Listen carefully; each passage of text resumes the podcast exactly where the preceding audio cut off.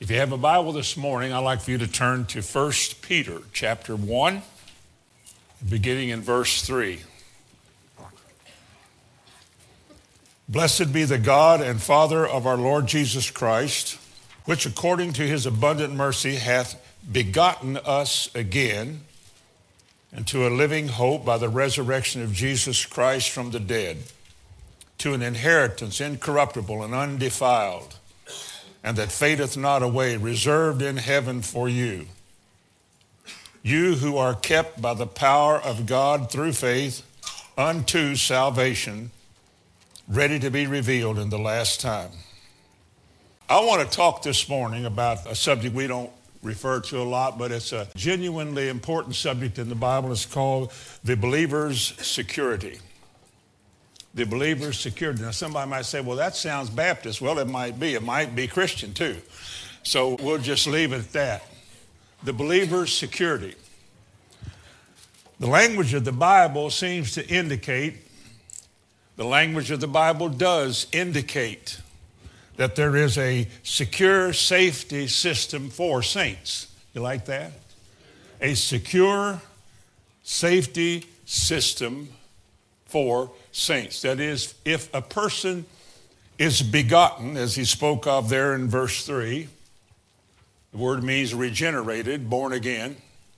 If you have been born again, if a new life has found its lodging place in your heart, and you become a new creature in Christ, there is reserved in heaven for you a place. And while you're on this earth, walking towards that place, the Bible says you will be kept. Do you see the word kept in verse 5? Well, the word kept means to keep, to guard, or to preserve.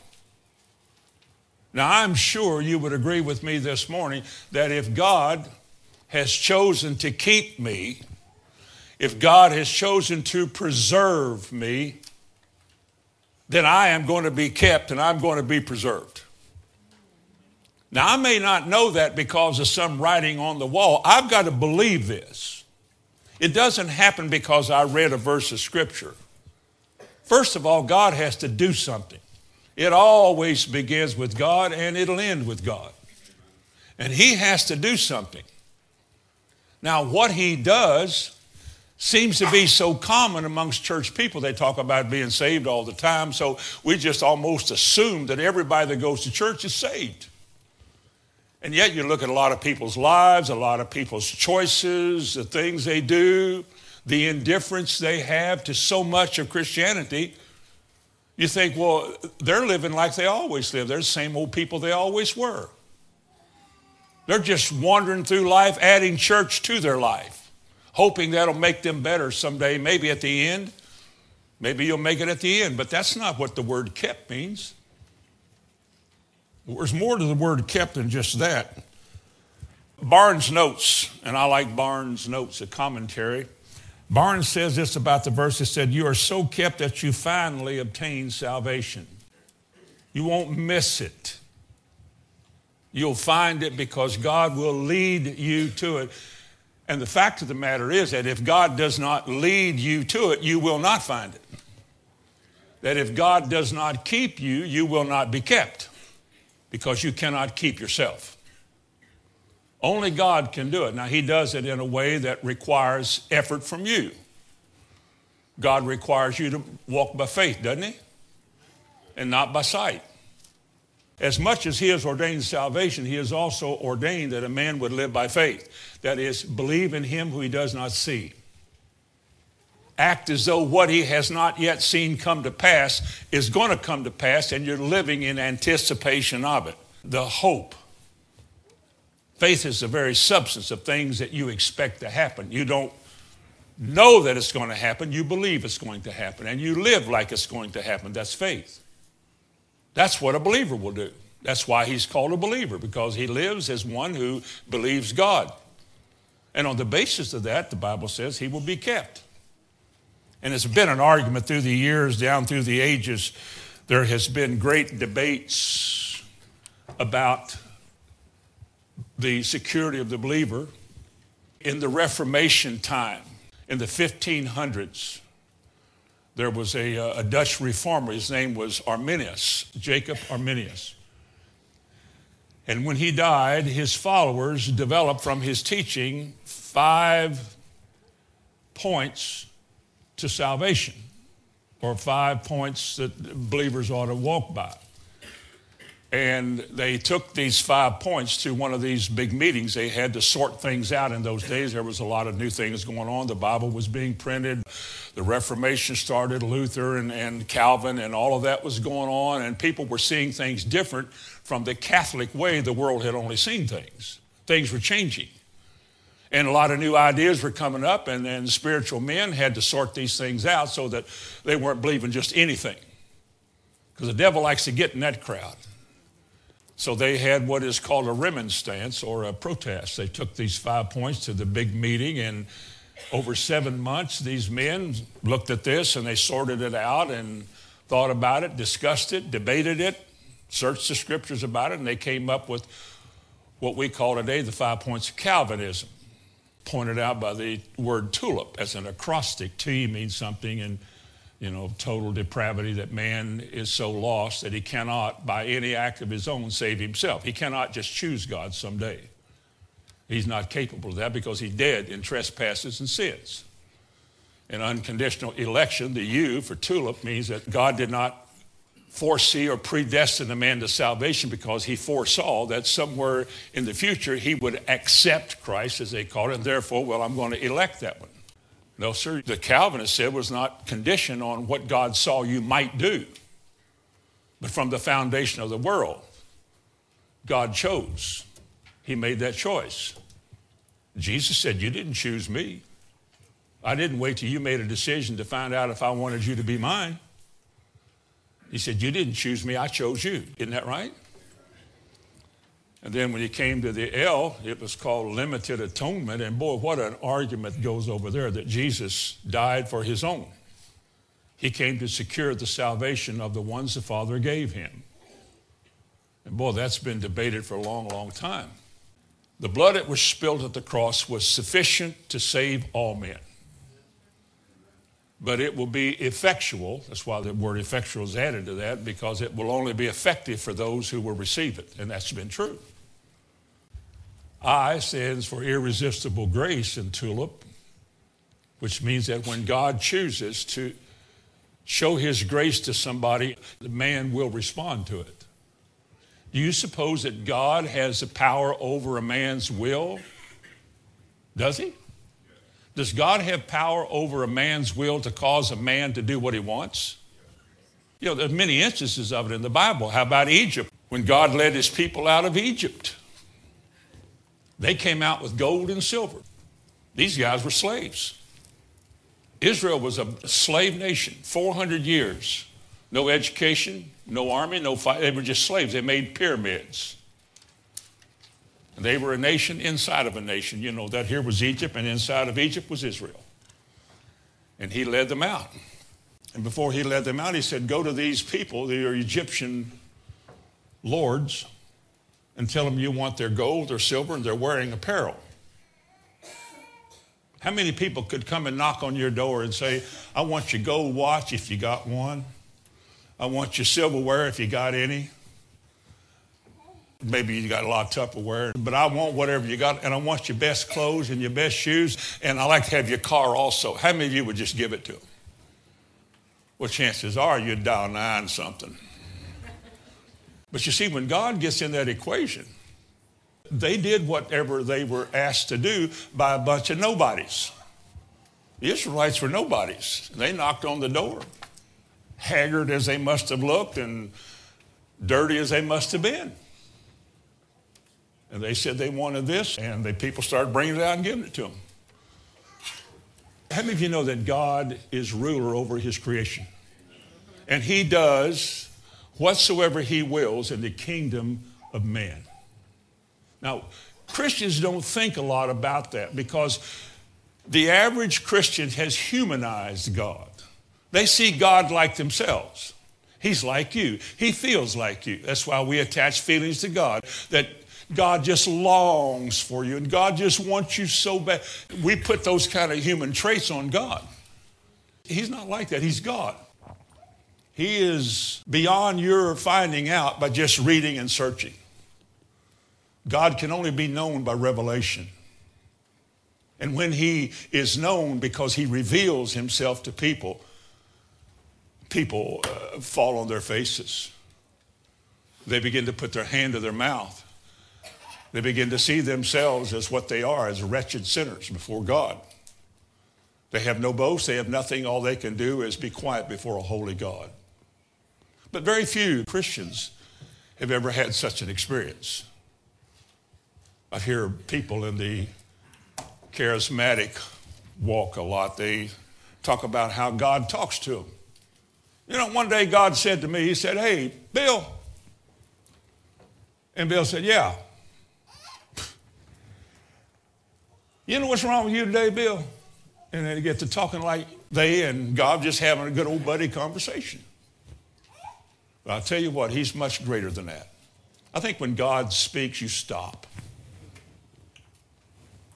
There's something bigger about God than you can imagine, but He's not like us. To be sure, today in the Godhead, there's a human experience. Jesus did become a man. He did live in a body of like flesh as we are. And He did, on our behalf, die for us. And He did die and shed His blood, therefore.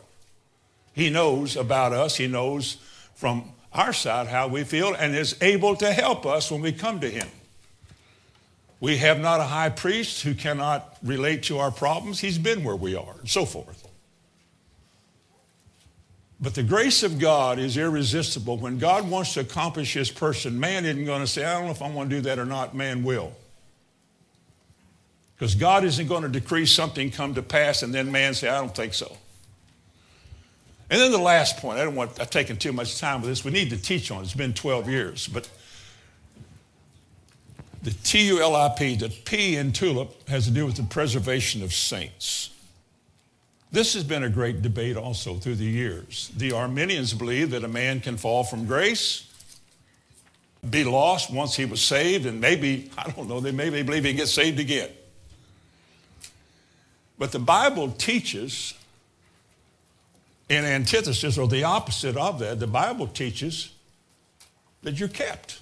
You're kept by the power of God that God, when He saves you, takes the responsibility to maintain you through life. Now, you don't know that, so you have to believe that. For example, turn to John 10. Let me ask you a question Can a man be saved and know it?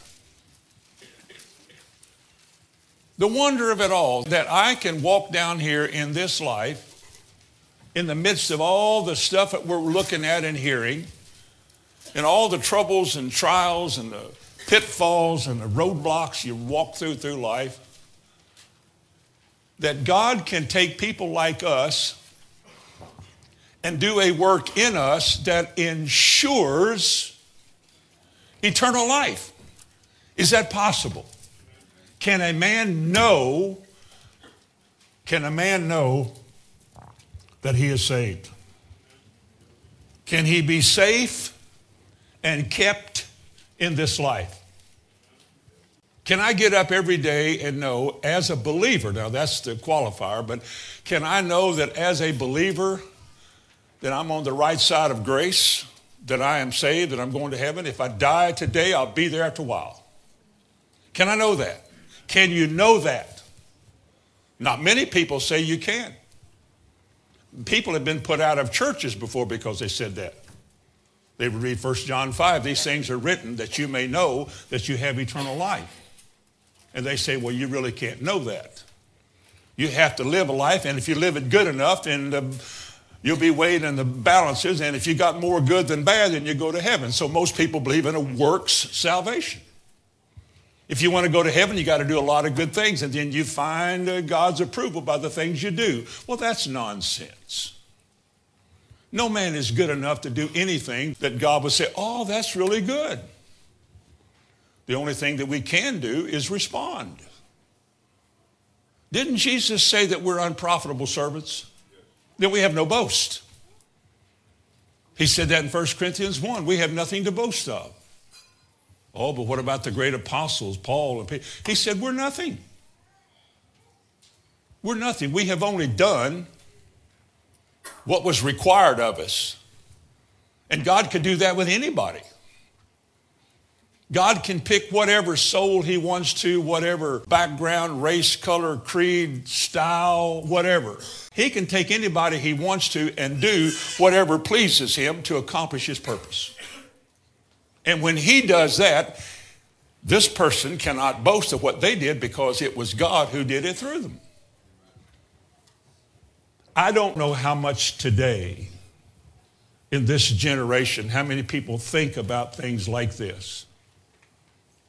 How many people inquire of God, as Job said, acquaint now yourself with the Lord. I don't know how many people seek after to know God as who He is and see themselves in the light of that. Looking into the mirror and seeing what you are and seeing what He is, and then say, oh boy. But the idea that God could take somebody as bad as I was, as bad as I thought I was, I was probably worse. You probably were too. And yet God took people like us, people who drag their feet, complain way too much, so easily distracted, get involved in so many things that affect us, and yet here we are, still after all these years, God in his long suffering and patience is still keeping us from giving up and walking away. Look how many people did. Look how many people do. Look how many people are. And yet you can't do it. Even those who gave up for a while and went backwards said, ah, they couldn't stay away. You know why? Because a long time ago, he that started a good work made it his intention to finish that work. And if he started it, he will finish it and you will get finished. He will. Because he's God and he can do that. In John chapter 10,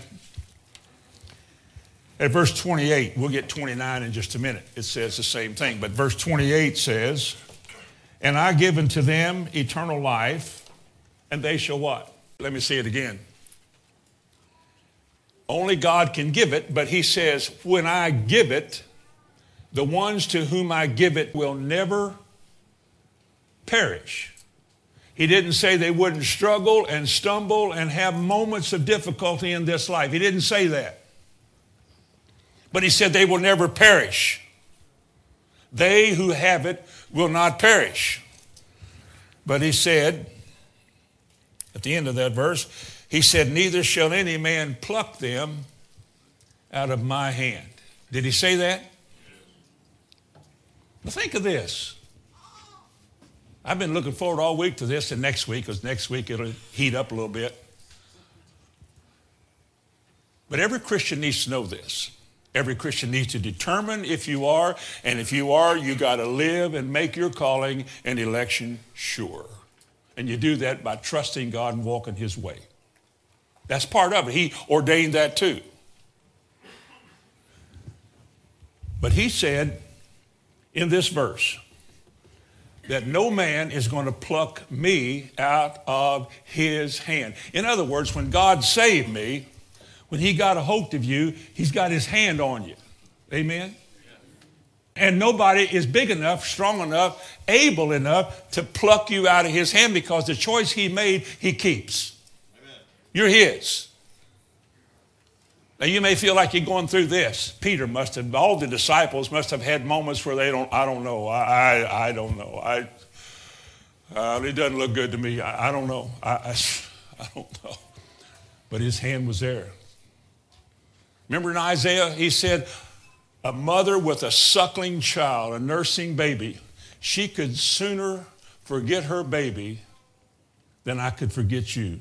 He said, I have graven you on the palms of my hands. You're going nowhere. I didn't call you out of darkness to walk in my light to let somebody take you away. I've got you and I'm going to keep you. I have got to know that. I want to know that. I want to know that God who saved me doesn't have a really good grip on me and that somebody's going to snatch me out of his hands. Or that I'm going to start this way and try it for a while and then, like so many others, you know, I just kind of fade away and then go back to where I was. God, I don't want that to happen. He says, for his, it won't. For his people, it will not. No man shall pluck them out of my hand. Does it say that? We call this the preservation of the saints. You're preserved or you're kept. I mean, it says it so many times in the Bible. 1 Timothy 4 and verse 18, it says, He will deliver me and preserve me into his heavenly kingdom. He will keep, preserve, and deliver me. Back in the Psalms, in Psalms 121 and verse 7, he said, He will keep me from evil and preserve my soul. He'll do that. In Psalms 41, verse 2, he says that similar things. More than once, he says that his intention when he grabbed you and saved you and brought you out of the miry clay and set you in his courts, he made you his own. You're his. He's going to keep you but he's also going to do a work in you that's going to make you think on occasion maybe you're not his. You feel like quitting? Every sermon has your name on it. You're not doing as good as you'd like to do. After all these years, this is as far as you've come. I don't know. I don't know. But yet, that's what drives us to striving to enter in to that narrow gate. God made it that way. He lets your humanness come out just enough along life's road. When you feel like you're just, you can't, you're not, and so forth, then he pulls a little light up in front of you and, and lets you know that you can do it, but you're going to have to tighten up. Oh, God. And then you're driven to your knees, and then you go into that place called the closet. That place where God sees the real you those desperate moments when you cry out to God. You're not casual anymore. You're not taking stuff for granted. Oh, well, you know, I'm saying I'm going to have my name in the book of life. You're not like that. It's a serious matter. Scripture talks about your salvation being of such that it's with fear and trembling you get through this. Sometimes you don't feel saved. You don't look saved. You don't even sound saved. You messed up, dropped the ball. You didn't do well. But you got convicted because God does that. And He made you go into that closet and, oh, God. And you plead with God and you pour your heart out to God because that's what the elect will do. When you're not His, when you're a tare and not wheat, you feel bad about what you did, about what you said, what you did last night, what you drank last night, who you were with last night, what you watched last night. Nah, I shouldn't have done that. I should But you'll do it again. But when God convicts you, when the hammer falls, you can't get away from it. There's no place to hide, no hill to climb, no death you can find to get away from God. He chose you to salvation. He's not going to leave you alone. And when he gets done with you, the work that he must do, he will say to you, Well done, thou good and faithful servant, which he cannot say to the rest of creation. And he can only say that to you because he did a work in you, a work which kept you in his favor and in his grace. He did that. But what about that verse enduring to the end? Let me share with you two verses. Go to Ezekiel and Jeremiah. Ezekiel 36. You're probably familiar with this. I hope you are. And verse 25. I want you to listen to the words in light of the believer's security. This is part of that secure safety system I'm talking about. The revelations in the Word of God to His people that keeps them worshiping and praising God and having hope in spite of. Verse 25 God said, Then I will sprinkle clean water upon you, and you shall be clean from all your filthiness, and from all your idols will I cleanse you. A new heart also will I give you, and a new spirit will I put within you. And I will take away the stony heart out of your flesh, and I will give you a heart of flesh. This is probably the verse that he was referring Nicodemus to. He said, You're a teacher of the law and you don't know what the new birth is. This is a new birth. This is something that only God can do, which he will do, and he has done. But he describes it here of what God does that so changes your life that you never get away from God. A new heart and a new spirit. Do you see it? God alone can do it. This is what he does when he does it. And then the next verse says, And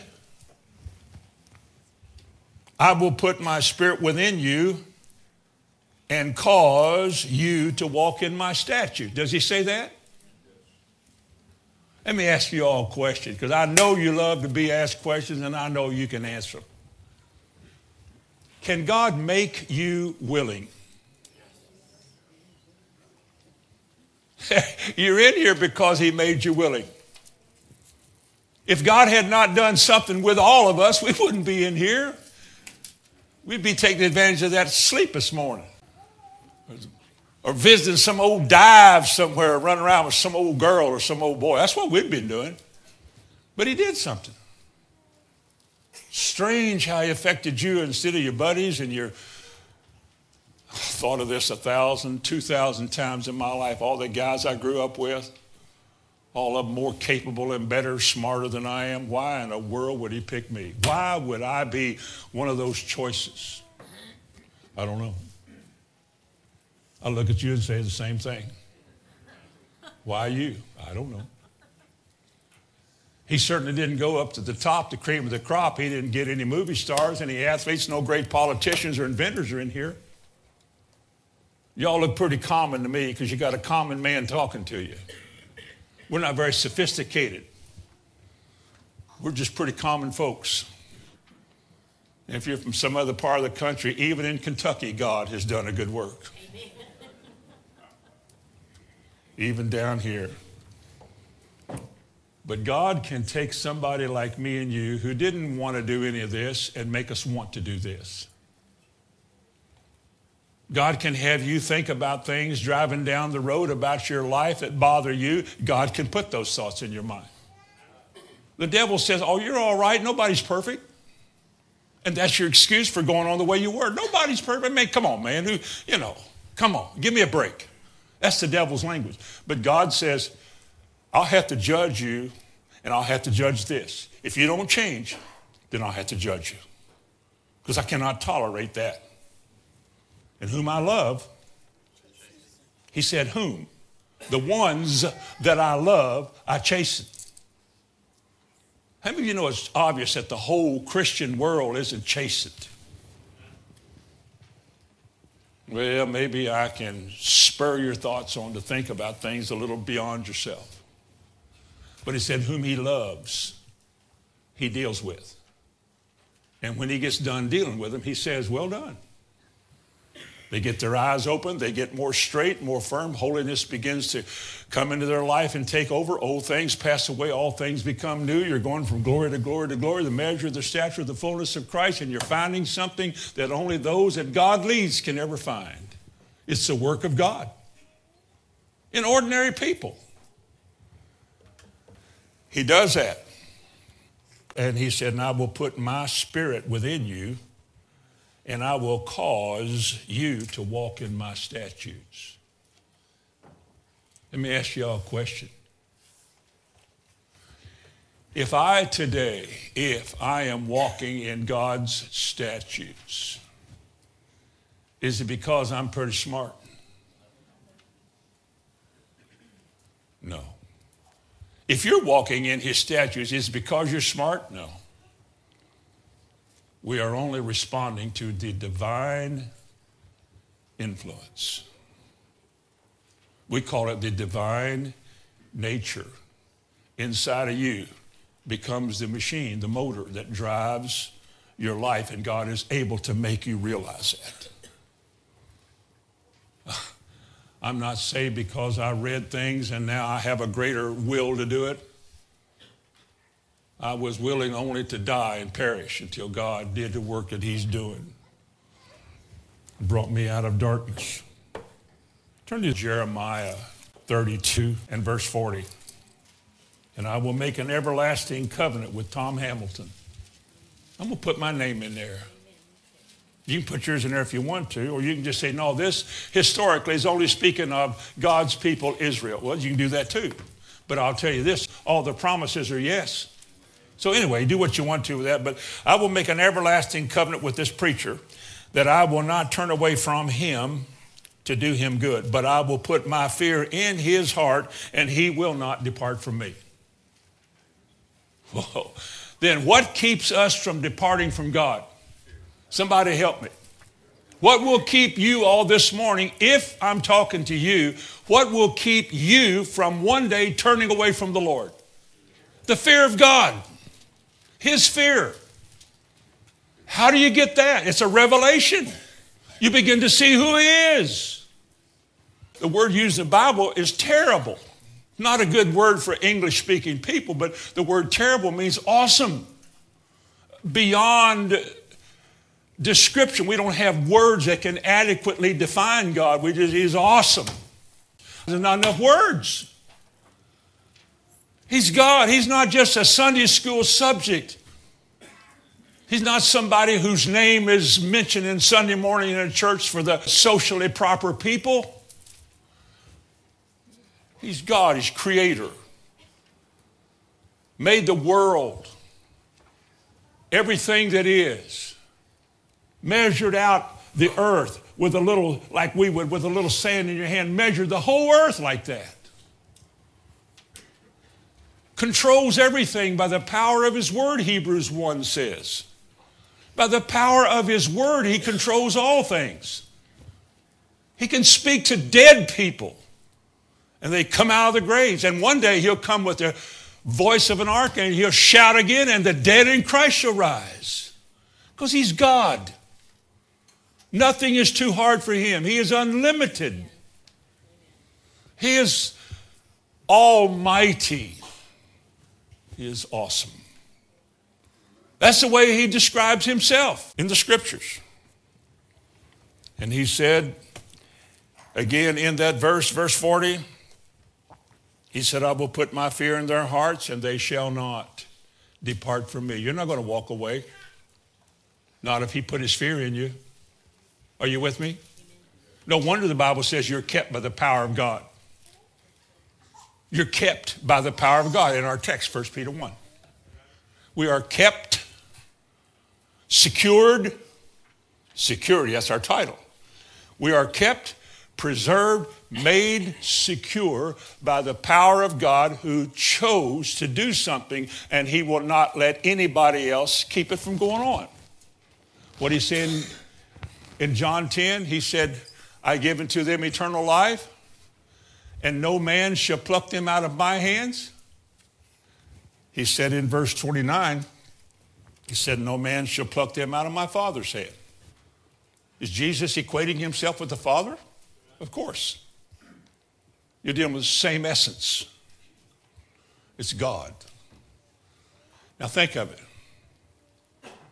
I choose to believe today that God on June the 30th, 1968, at five minutes to 12, in the first Christian church on the corner of Water and Harrison Street in Charlestown, Indiana, he did something that had never been done before. He touched my heart. He gave me a new spirit. Something changed on the inside. I couldn't define it. I was too ignorant to define it, but I knew something had happened. I'm still learning about it. And I think of the many struggles through the years and the moments. I can smile now because even though I wasn't sure what I was going to do, God was. In the snowy roads of yesteryear and the tense moments, He was there. His hand was in control of everything in my life. I couldn't have wandered away then if I'd tried to, and I think I did. My team got beat in the sectional tournament. And you would have thought the world came to an end because my school got beat by a bunch of Catholics. oh, I was ready to quit till the preacher called me a crybaby. I was getting away from fussing and struggles in those days, but I didn't like what he said. he wasn't very big. He wouldn't have had much chance, but I, I you know, you can't fight the preacher. He called me a baby. But look at Bonnie and I. How many times it shouldn't have worked? How many times we shouldn't have had good things? How many times that, the, you know, this feeble little faith that we had that kind of. and he turned it into something that we go, How many times we laid hands on our children or laid hands on this, asked for that, launched out and believed for a car? He did it, inspiring us to hold on. You have to hold on. How about this thing about enduring to the end? Can we endure to the end? Not without Him, we can't. You'll find 10,000 reasons the devil will give you that make sense as to why you can't do it, why you're not good enough, not strong enough, not spiritual enough, why you can't do it, and you walk away because you believe what the devil said. But when God puts his word in your heart, he will cause you to walk in his ways. Can you follow me in a few scriptures? If I said turn here, now turn here, now turn there, would you do it? Turn to somebody beside you and say, I'll be glad to. Turn, tell them. All right. John chapter 3. Boy, everybody knows where that one is. God's safekeeping. No man, he said, shall pluck them out of my hand or my Father's head. Now, the first verse of Scripture, Mrs. Wallace taught me to memorize on her porch when I was a young boy. Y'all don't know Miss Wallace, you never will know her. But she called, told me to come over and get on her porch, and I was scared not to, but I did. And she told me this verse. She had her Bible, she was reading it. And she read to me John 3 and verse 16. For God so loved the world that he gave his only begotten Son, his only unique Son. The Greek word is the only one of a kind. That's why there are no other worlds and no other people out there in space that need to be redeemed because there was only one son and he died once. That's it. Whosoever believeth in him should not what? Perish. But have what? That, folks, is what we call eternal security. If that doesn't imply security, there isn't any verse that does. God so loved the world that he gave his only begotten Son. Look at verse 15, the verse before that. That whosoever believeth in him should not perish, but have eternal life. And he says it again. God so loved the world that this is what he gave. And whoever believes in him, not whoever says, I believe in him, but whoever believes in him. Anybody can say, I believe in God. You can say anything you want to. But believing is an action. I think it's still a verb, isn't it? It does something. Faith is a noun, believe is a verb. I don't have believe in God, I have faith in God. I'm not faithing in God, I'm believing in God. You know, that's a good lesson in English this morning. I was a good English student. But anyway, I wasn't. I don't want to lie to you never cared for English and all literature and all them hard to pronounce names and all them poems that never did make sense. Try to read one, I didn't know what they were talking about. I probably got the right answer to the test because I sat beside smart people. But anyway, I might have, I don't know. God so loved Tom Hamilton that he gave him eternal life. I couldn't earn it. I couldn't get it. I couldn't be good enough. I couldn't stop doing the old things I'm doing and be deserving of it. It had to be given. That's why it's called grace. Folks, there's not a one in this room that can gain, earn eternal life by doing something. All you can do is believe, and God has to give you that.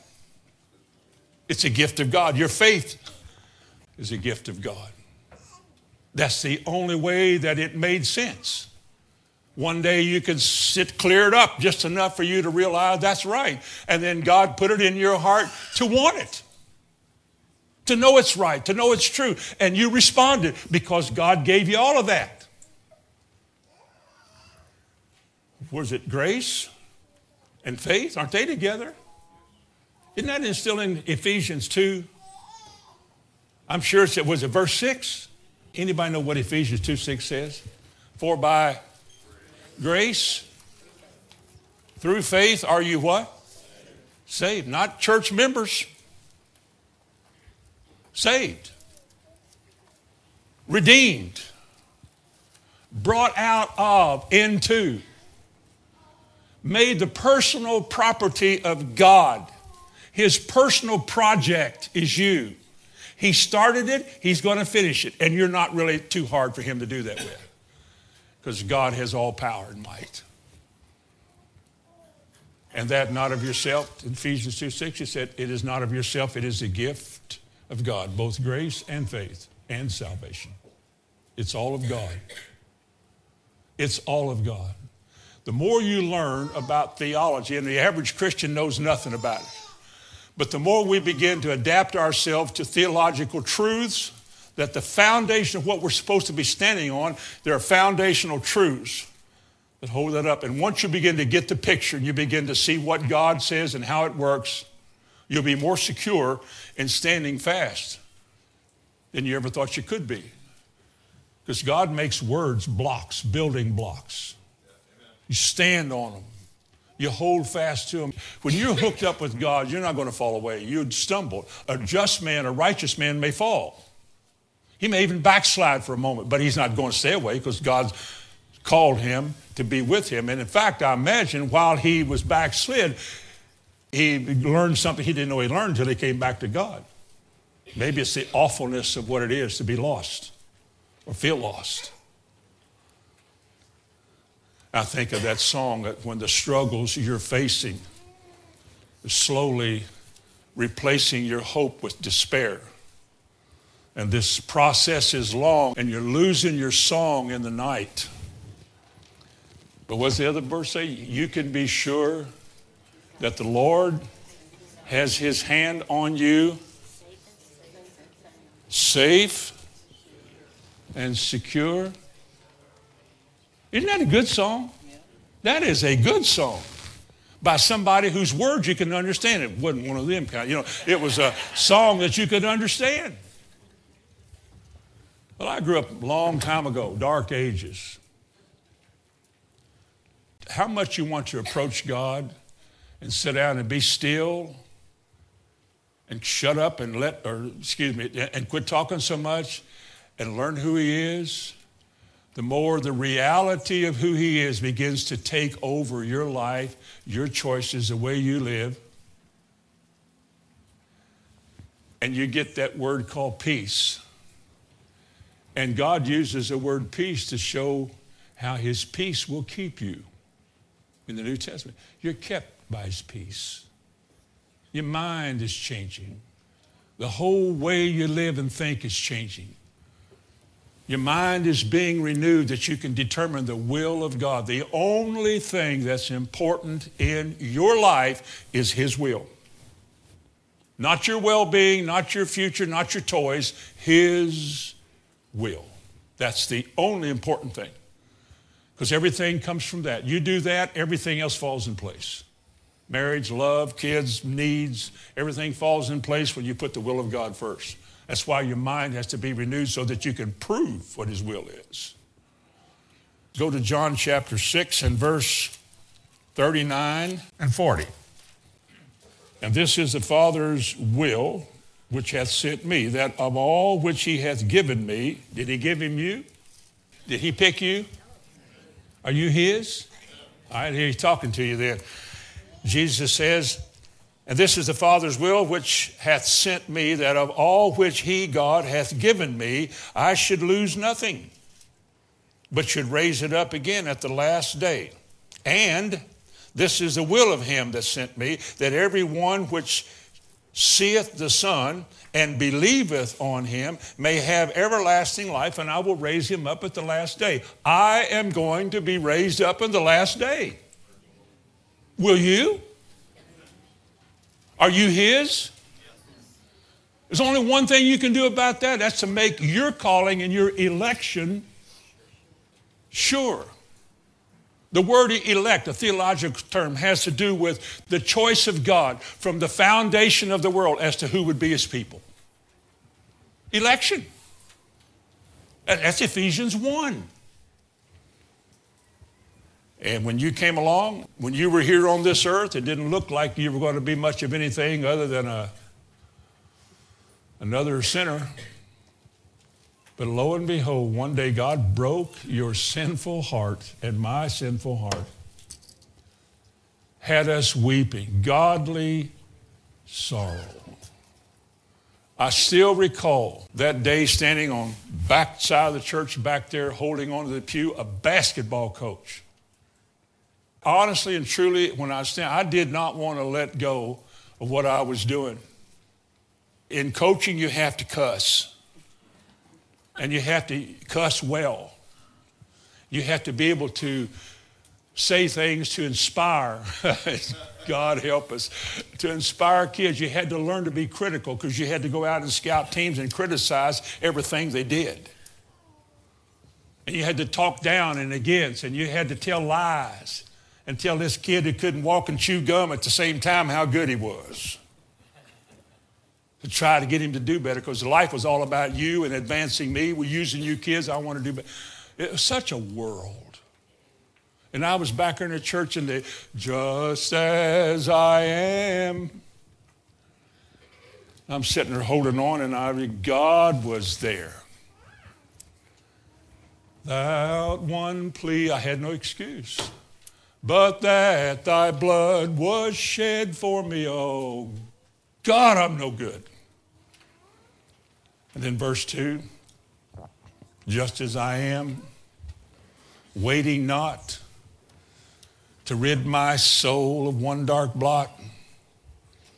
And Miss Bonnie squalling like a baby. I want to go forward. I'm thinking that I'm, you, anybody needs to go forward, you do, you need to go forward. you need to get up there. I didn't say that was pretty light. At the time, all I could do was scoot back. To rid my soul of one dark blot. To thee whose blood can, and, and I, oh God. And I made it. I merely shifted my weight from this side, you know, to this side. You know, you're trying to leave church, you do this. You know, well, I kept it going. It just kept going. I got out in the aisle. I went down front, crying. It was the first time in my miserable life that I was willing to admit that I was a sinner. And I knew that everybody was watching me. And I thought I was so important that everybody quit singing, everybody quit doing it. Everybody was saying, Oh, there goes Tom. They were all crying, but I thought they were looking at me because we're so self centered.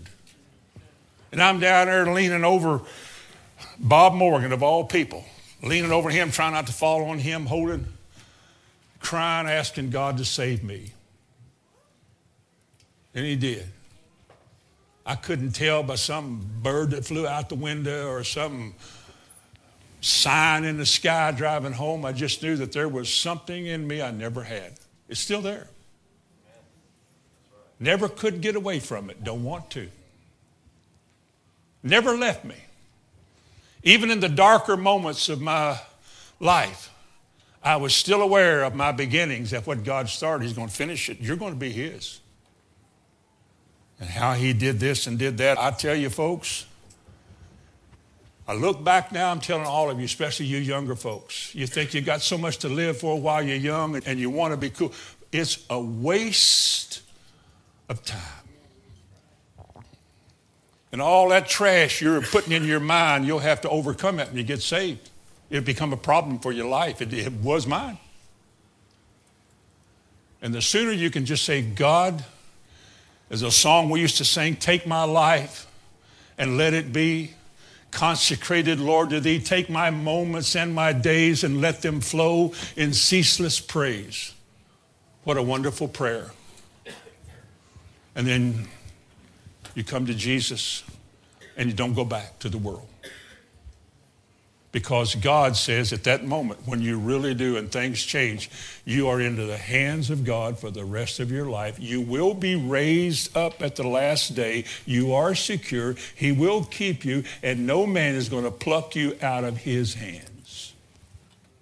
There is no better information for a Christian in this life than that. There isn't any. What's better? I don't take for granted, well, I'm secure and safe. I can, you know, like a, a man years ago, a car dealer, he said he could die drunk in the arms of a bad woman and go to heaven. And I said, whoo, that ain't no way to die. That'd be a bad way to die. You think you're going to heaven because you raised your hand? You think you're going to heaven because you went forward? I pray with lots of people Lots of people that came forward that left and went backwards. I've seen hands raised my whole life. There's only a few of us left of all those people. You know why you're left? Because God had his hand on you. He graven you on the palm of his hand. You may try to leave, but he'll make you so miserable you can't stay left. You'll come back. God wants you to know that he that started this good work is going to finish it. Turn to Philippians 1. I know you know this verse, Philippians chapter 1, and your favorite verse, verse 6. Philippians 1 and verse 6. Being confident of this very thing, that he which hath begun a good work in you will what? Let me ask you a question. All of you. Has he started a work in you? Are you sure? It's your call. Are you sure? You shall know them by their church membership.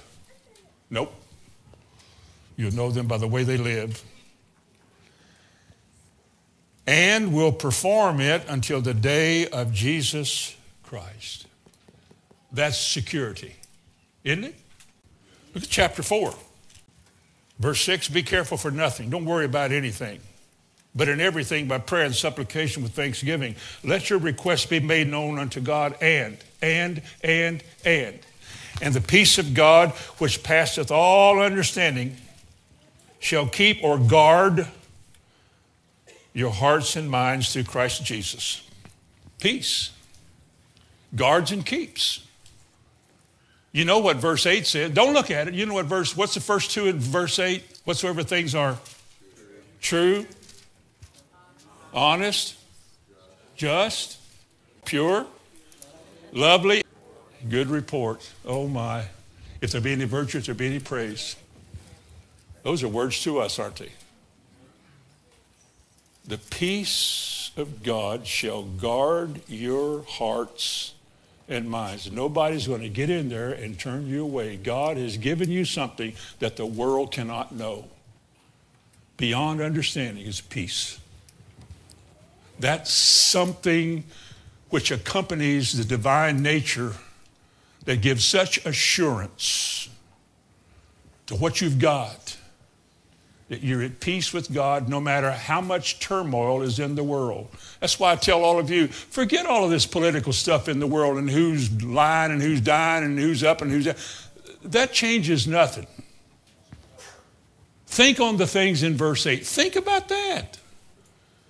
If it's a good report, think about it. And then in Hebrews chapter 7 and verse 25, wherefore, he is able. Who's able? Say the Lord. Wherefore, the Lord God is able to save them to the uttermost that come unto God by him, seeing that Jesus ever lives to make intercession for them. Whom does he make intercession for? I'm asking you, who is he praying for?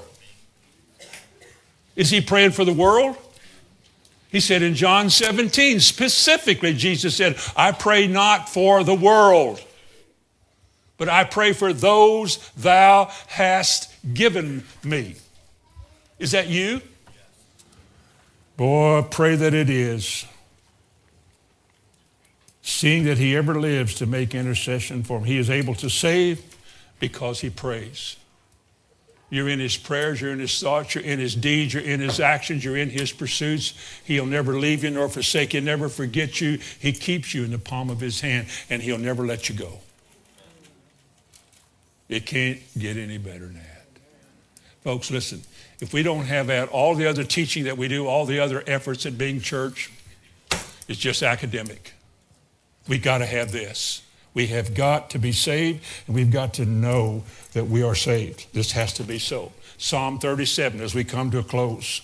I cannot believe that you've taken that much of my time this morning. We're only partially through. But it's okay because we're in no hurry. Psalms 37. We could get 21 for those who don't bring things back, but let's get verse 22. verse 22. For such as is blessed of him shall inherit the earth. Didn't we start there this morning in 1 Peter 1 about an inheritance? Didn't we? Okay. Such as are blessed by the Lord shall inherit the earth, and they that are cursed of him shall be cut off. Verse 23 The steps of a good man are made firm or ordered by the Lord, and God will delight in his way. Now, let me stop right there. What makes God delight in the way we live? Of doing what he ordered us to do, right? He has to give us that. We can't even walk the right way in our life unless we have this inspiration and to know this is the right way to live. The steps of a good man are ordered by the Lord. And when you live in His way, He delights in your way. Just like when you respond to all of His promptings in life and all the chastisements and all the corrections that He brings in your life, and you wind up the way He wants you to be, He says, Well done, thou good and faithful servant. And you bow your head and say, I couldn't do any of this without you. I've only responded. Everything in me wanted to go that way, but your influence and your presence in my life made me want to go this way. Folks, I think there are thousands and thousands of really good people in the church who would like to follow after the Lord but don't. They just can't stay on track. And yet, you can. Why? Does God have anything to do with this? Well, I'll leave you to sort that out. I'll just say that he said in, in verse 23, the steps of a good man are ordered by the Lord, but verse 24, you need this one, because this will happen, though he fall. You probably will stumble a few times in your life, maybe backslide. Though he fall, he shall not be utterly cast down. Why? The word upholdeth means to sustain. Let me make a point of this so we can close. Even when you fall, even when you turn back, even when you start walking away missing church and you know you know you're not doing good, you're not putting God first in all things in your life. You know that. And said, though he should fall, let's just use it that way, though he should fall, he shall not be utterly cast down because God will intervene because when He started a good work in your life, He's going to finish it. He's not going to let you corrupt it. He upholdeth him with His hand. I have seen the young, he said, and now am old, and yet I have not seen the righteous forsaken, nor his seed begging bread. The righteous, the righteous, never forsaken, never begging. I pray this morning you can have just a glimpse of how much God loves you. Not only to choose your miserable souls and mine out of the miry clay, we had no right and didn't deserve anything of God. We were just a bunch of corrupt people. And God picked you up out of that, left a lot of people there, but He picked you up and brought you to Him. There you are in his presence. And he began a divine work, putting himself in your life and acquainting you with him in various ways, making you to see by a spirit of wisdom and revelation who he is. and begin to exacting from you by his influence in you right ways and right things. And you begin to give up this and you the transition from the old to the new has been a struggle eh, and has been tough. And it's supposed to be. It makes you appreciate heaven more and he brought you to him and set you in his presence and is making you his own personal child how could anybody love us like that. Everything he does is for your good and his glory. Everything. Everything. He knows our needs, he knows our beginnings. Never leaves us, never forsakes us. He cares for me, he cares for you. I know He cares, He cares for me. And da da dee dee dee dee dee. Oh, hymns, they're still in my head. New generation says that we're getting away from all that stuff. I know it, and I can't understand a word y'all singing anymore. I can, on occasion. The back and finishing in Psalm 37, verse 18. Psalms 37, verse 18 said, The Lord knoweth the days of those folks in Shelbyville and that preacher. Their inheritance shall be for a while. No, it says forever, doesn't it? Look at the 19th verse. They shall not be ashamed in the evil time, and in the days of famine, they shall be satisfied. You know why? Because God is in control. Some of us would fall prey in times of weakness. Some of us can't take as much as others, and God knows our weaknesses, and He gives us His strength. When you're strong in the Lord, you can do all things through Christ. Can't you? He strengthens you. Now, leave that in your mind for the rest of the week. Don't believe it because I said it. You search it yourself. But think about this that God Almighty created a world, put you in it, and at a particular time in this world. He called you by name, brought you to Him, and is changing you and preparing you for an inheritance heaven, and you will live eternally with God. It can't, to use bad it can't get no better. Double negatives, you know how, but it cannot get better than that. It just can't. And you're a part of it. They were rejoicing one time. They came home said, Lord, even the devil is subject to us in thy name. Oh, we went out two by two and they were casting out devils, doing, you know, raising the dead, healing the sick. Woo! You know what Jesus said? After he said, I beheld Satan's lightning falling from the sky, he saw that happen too in Isaiah 28. But anyway, he said, Rejoice, not because the devil is subject to you, but rejoice rather that your names are written in heaven while you're still on this earth. Stand to your feet. Praise the Lord. Hallelujah. Oh, hail the power of Jesus' name. Let angels prostrate fall. Bring forth the royal diadem and crown him Lord of all.